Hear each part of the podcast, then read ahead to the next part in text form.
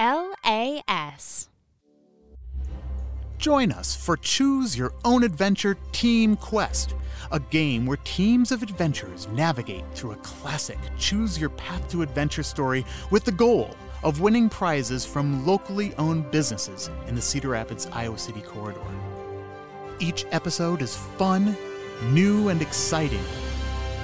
Listen to the story and then see if you would make the same decisions as our teams.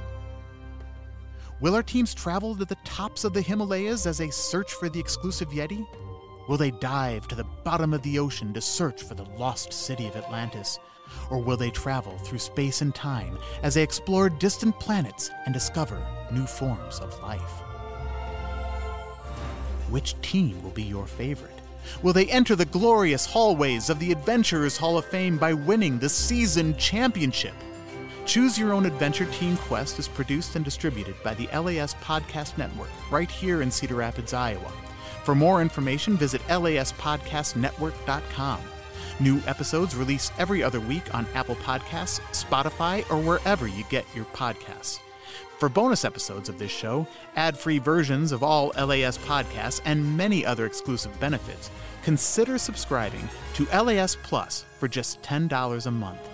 To learn more and to get started, visit laspodcastnetwork.com slash plus. So come and join us for an adventure. And always remember, the choice is yours.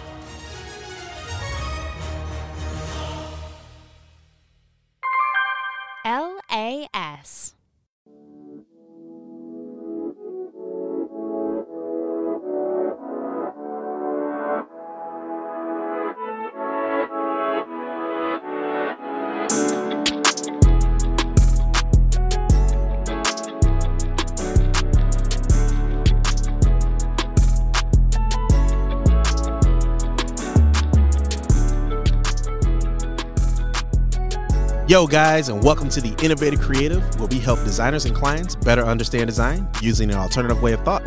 I'm your host, Devin, and today we're going to be talking about the ability to scale with website builders. Which ones scale, which ones don't, and which ones you want to stay away from. Um, basically, there's a lot to go into this one, so I'll try to keep it as short as possible, like I normally do. But yeah, with that being said, let's get right into it.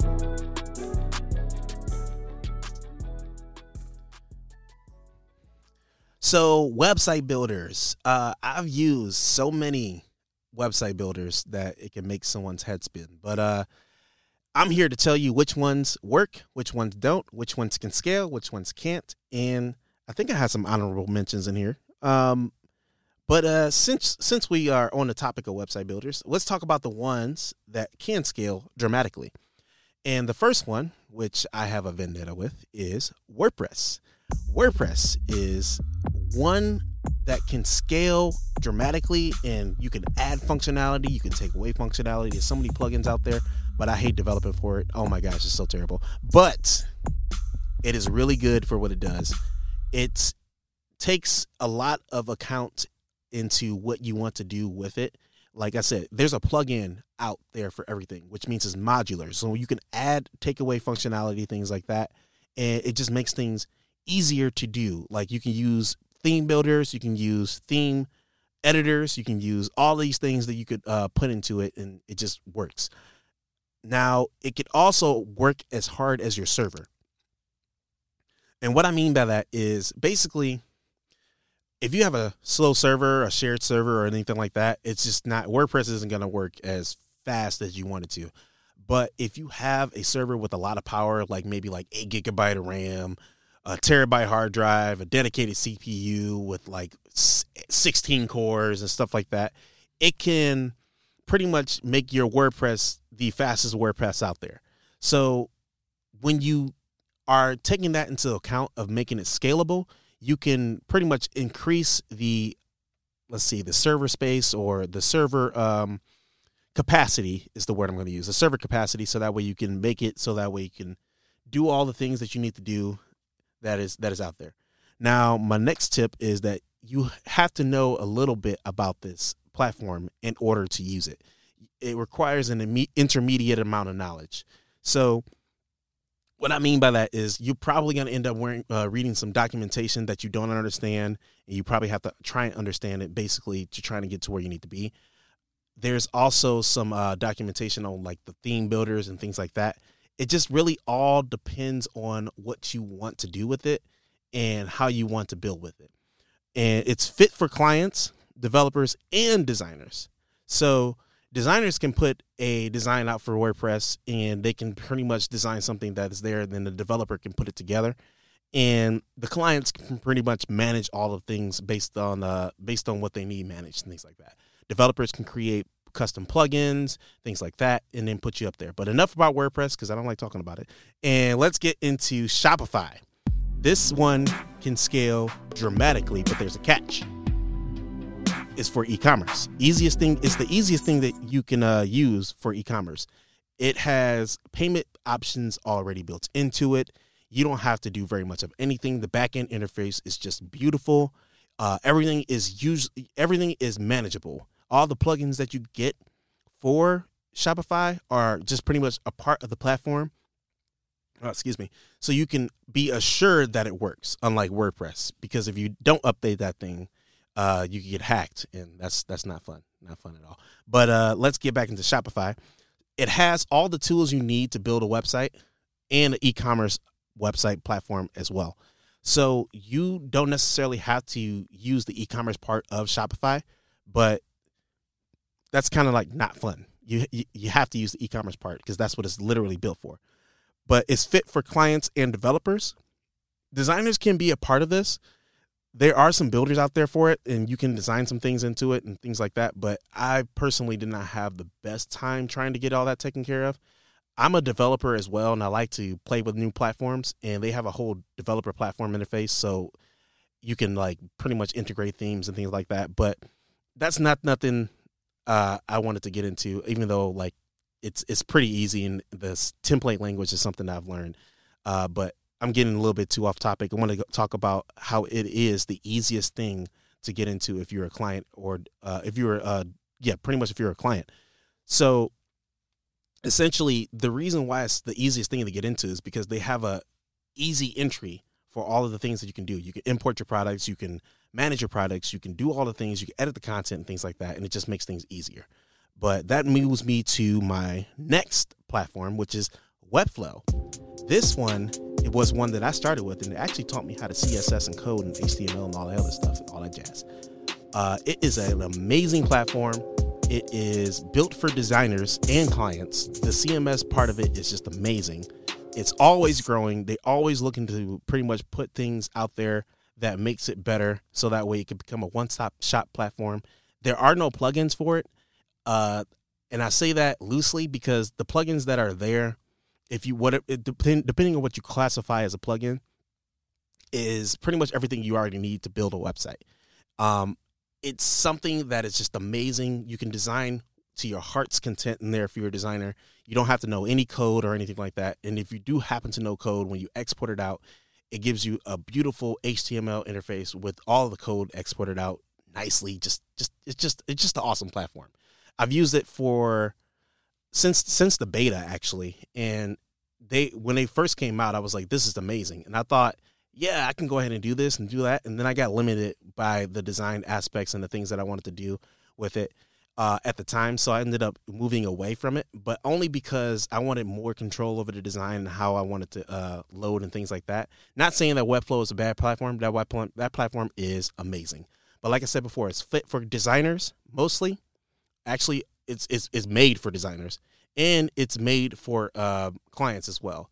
Developers can get into it too. They have a code interface that you can use and or put insert. Uh, what's the word I'm looking for? Uh, custom JavaScript, but that's that's pretty much all they have. They also have um, APIs that you can integrate into as well. So if you're on the developer side of that, then I would say yeah, go ahead and get into that. All right, next platform, which is the last platform that is really easy to scale, is Wix. This is something that I started with when I was designing as well. Uh, it came right before Webflow, and it is a really, really awesome platform. I was using it to design websites back when they were using Flash, and man, this, this is a long time ago. This, I got flashbacks. Anyways, uh, basically, uh, Wix is super easy to get into if you're a new uh, client who just started a business or anything like that. They uh, give you enough freedom to pretty much make all the decisions that you need with the platform. And what I mean by that is they make it so that way you can change almost every aspect, but some aspects that you can't change. And that's that's some aspects you can't change, and that's perfectly fine if you're a client. So if you wanted to bootstrap your business, get your website out as quickly as possible, that's one of the little that's one of the things you want to go ahead and just get out there and go ahead and get it, get it taken care of. Um, and there's tons of templates out there to customize to your needs. You can customize the colors. You can it's a drag and drop website builder. But yeah, um, don't want to get into too much into that because I want to talk about the next segment: builders that cannot scale well.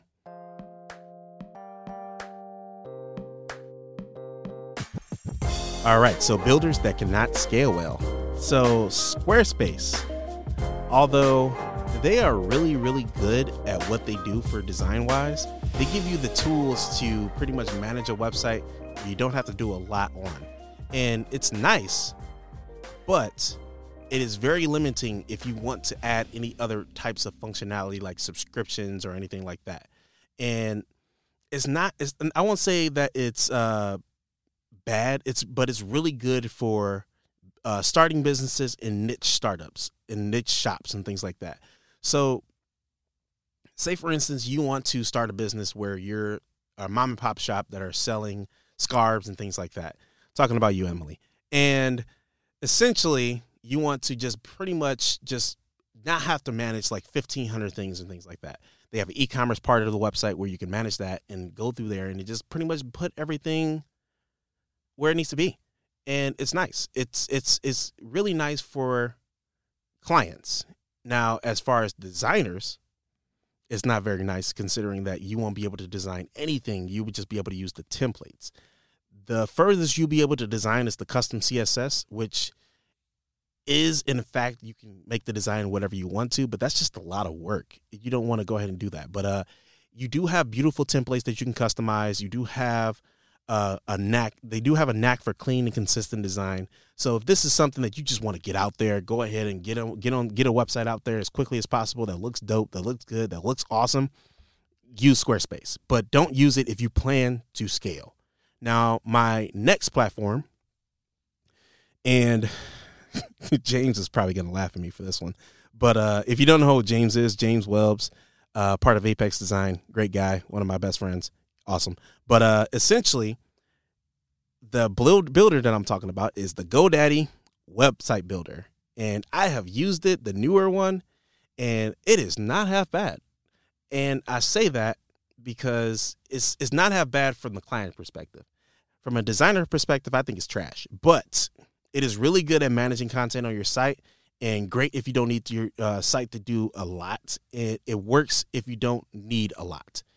Uh, that's exactly what the GoDaddy website builder is for. You you want to make sure that you like manage the site and manage the content and things like that. You want to just make sure you do all the things. If you if you are confident that you are not going to hit any walls at all, and you're just to stay where you are and stay where you are where it needs to be, uh, you you are where you need to be. You can go with GoDaddy website builder. If you're confident that you're to be able need to scale, then nah, don't don't don't go don't go don't GoDaddy don't go GoDaddy website builder. That is a tongue twister. But yeah, uh, I think that's pretty much it. If you guys want to help me out with this podcast and get the word out and things like that, go ahead and subscribe to my podcast. You can also uh, give me a five star rating on Apple Podcasts and things like that and share it with your friends. And this podcast is made possible by the LAS Podcast Network. Without them, I might wouldn't be able to record as consistently as I, I am, and they give a platform for creators to get out there. If you would like to know about some bonus content and ad-free episodes, go to laspodcastnetwork.com and you'll be supporting local creators like me and everyone else a part of LAS Podcast Network. But yeah, that's all I got. Catch you guys in the next one. Peace.